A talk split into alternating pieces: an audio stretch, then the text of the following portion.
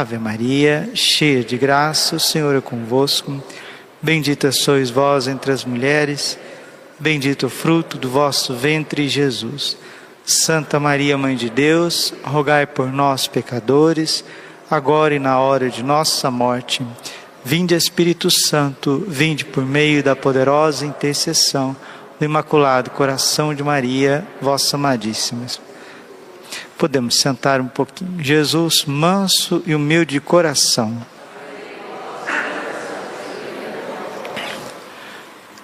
Uma graça muito grande. Hoje o Evangelho de São Mateus, capítulo 10, versículo de 7 a 15. Jesus está ensinando aqueles que são seus discípulos, aqueles que querem trabalhar na construção do reino de Deus, a viver da divina providência como que nós precisamos aprender a viver da providência. E é uma providência esse evangelho de hoje. Jesus está falando que o reino dos céus está próximo. Mas, padre, isso foi há dois mil anos e nós não estamos vendo o reino dos céus. Quantas pessoas que foram batizadas e já morreram estão no reino dos céus ó, há muito tempo desfrutando da visão beatífica vendo Deus face a face, numa felicidade que não tem fim. O reino dos céus está próximo. Se você já viveu 20 anos, o reino dos céus está próximo. Porque se você for morrer com 70, falta só 40 anos para você estar na eternidade. Isso não é próximo? Se você já viveu 50, está mais próximo ainda. Se você já passou dos 70, aí que está mais próximo ainda. O reino dos céus está próximo. E nós não devemos acumular peso, né? E quais são os pesos que nós vamos acumulando na nossa vida? Infelizmente, a raiz de todos os nossos pesos é o orgulho. É quando a gente quer controlar as coisas e as pessoas.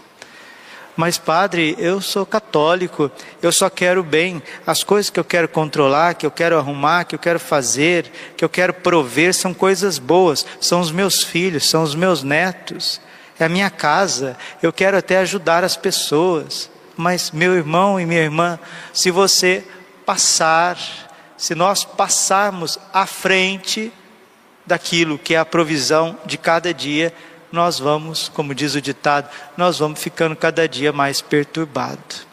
Vivemos, sim, no meio de uma situação que parece que ninguém quer saber de nada com nada. Tem isso também, né? Esta deficiência das pessoas que não vão progredindo, porque Deus criou o homem e disse, né? Eu criei a terra, cultivai-a, submetei-a, fazei ela frutificar então, o outro lado também é um, é um perigo muito grande. As pessoas parecem que são desanimadas, não querem fazer nada da vida, fica tudo por fazer.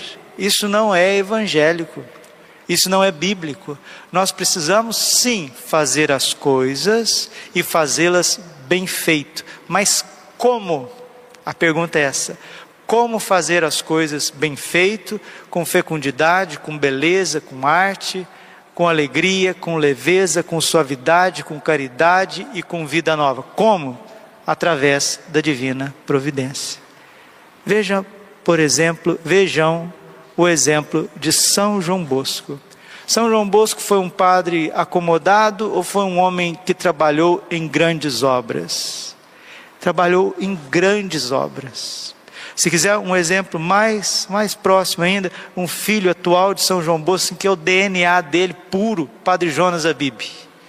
Veja como o Padre Jonas Abib fez um império de evangelização sem colocar as coisas na frente da intimidade com Deus.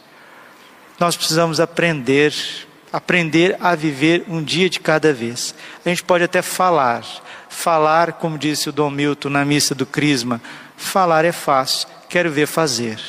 Mas Deus quer dar essa graça para nós. Mateus capítulo 6, versículo 33. Buscai em primeiro lugar o reino de Deus, a sua justiça, e tudo mais vos será dado em acréscimo. Não vos preocupeis com o dia de amanhã. Aqui está o segredo. O como está aqui. Não vos preocupeis com o dia de amanhã, porque cada dia basta o seu cuidado. E quando a gente deixa o amanhã no colo de Nossa Senhora, no coração misericordioso de Jesus, no trabalho provedor, cuidador de São José, nós não perdemos aquilo que é o mais rico, mais frutuoso, que é o irmão, é o próximo, é as coisas que Deus quer nos dar agora. Quantos, quantas coisas, né? Quantos momentos de felicidade que a gente tem num dia e a gente não saboreia. Por quê?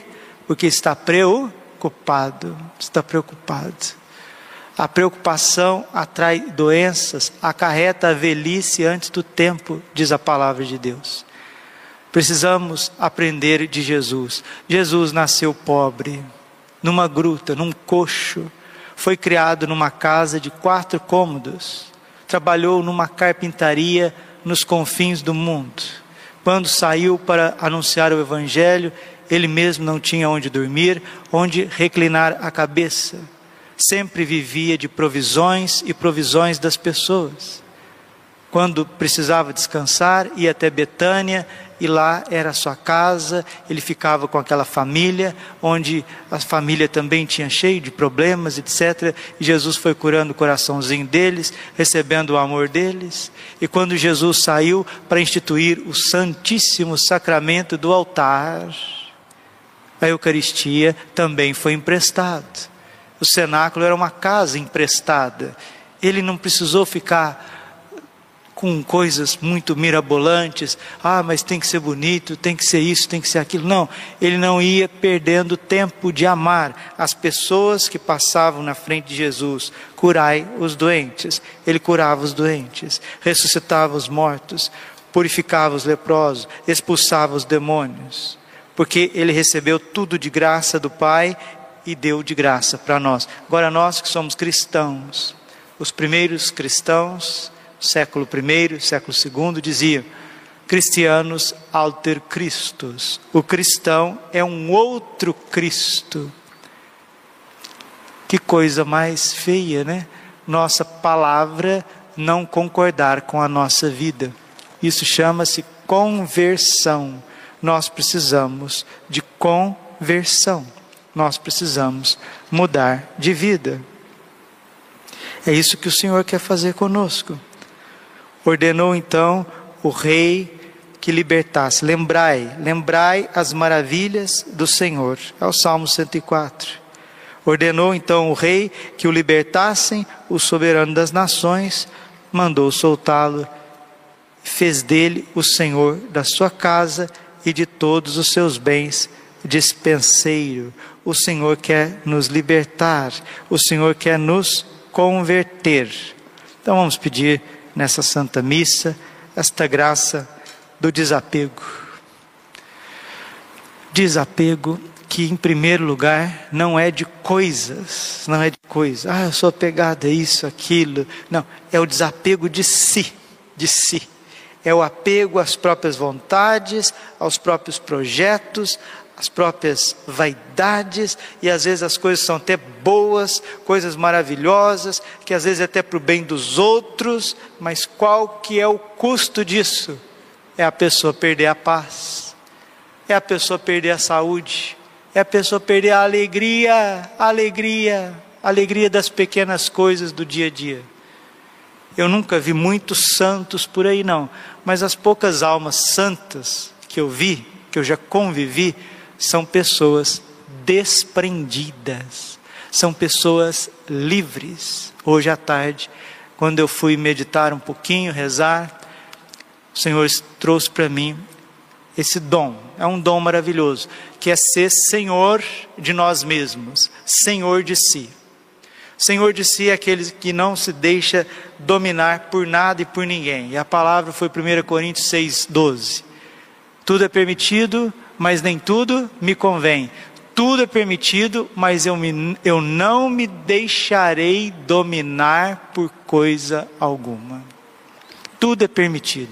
Trabalhar é permitido, Distrair é permitido, viajar é permitido, casar é permitido, ter filhos é permitido, construir é permitido, negociar é permitido, comprar é permitido, vender é permitido. Tudo é permitido, mas nem tudo me convém. Tudo é permitido, mas não me deixarei dominar por coisa alguma. O que está te dominando? A raiz daquilo que está te escravizando é o teu ego, é você mesmo, é os teus desejos, é a tua carne. Se vos deixardes conduzir pela carne, havereis de morrer. Se vos deixardes conduzir pelo Espírito, havereis de viver. E Jesus morreu na cruz para dar o seu Espírito a nós e dá-lo sem medida, sem medida, sem medida, para fazer nova todas as coisas no nosso coração. Vamos pedir esta graça, né? Se tiver que mudar tudo, tudo, tudo, tudo, tudo, tudo, que Deus quiser mudar, do jeito que Ele quiser mudar, na hora que Ele quiser mudar, Ele que mude, porque Ele é o Senhor. Só Ele que nos conduz, não somos nós. Se você quiser conduzir as coisas, você até consegue, mas o preço vai ser alto demais, você vai perder a paz, você vai perder a alegria, você vai acabar perdendo a fé. Que o Senhor nos liberte desse demônio do apego, que o Senhor liberte-nos de nós mesmos. Queres ser, os meu, queres ser meu discípulo? Renuncie a si mesmo. Renuncie a si mesmo. Não tem como seguir Jesus seguindo a si mesmo. Não tem como. É uma loucura. É uma loucura. É preferível, como diz Santo Antônio, ficar nas coisas do mundo. Porque se você fica lá nas coisas do mundo, você está seguindo só você mesmo.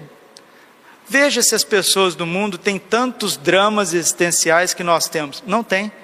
Porque eles estão seguindo a si mesmos. Agora, quando você começa a ser cristão, começa a seguir Jesus, começa a seguir você, começa a seguir Jesus, começa a seguir você, começa a seguir Jesus.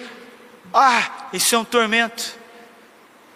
É preferível ficar no mundo, como diz o Apocalipse. Oxalá fosses frio ou quente, mas porque és morno, ou seja, você quer servir a Deus, quer servir a si mesmo, quer fazer as coisas de Deus, quer que Deus faça teus caprichos.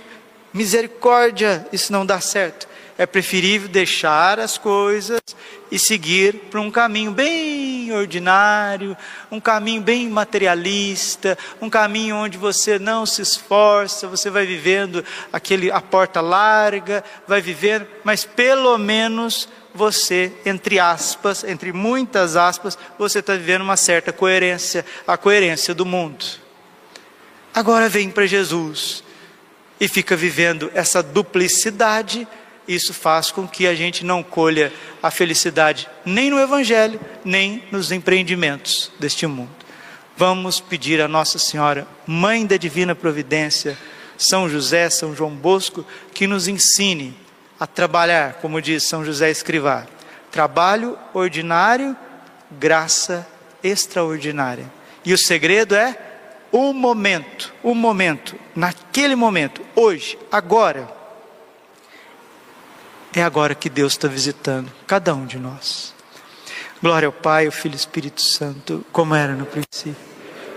Coração imaculado de Maria, confiança, saúde.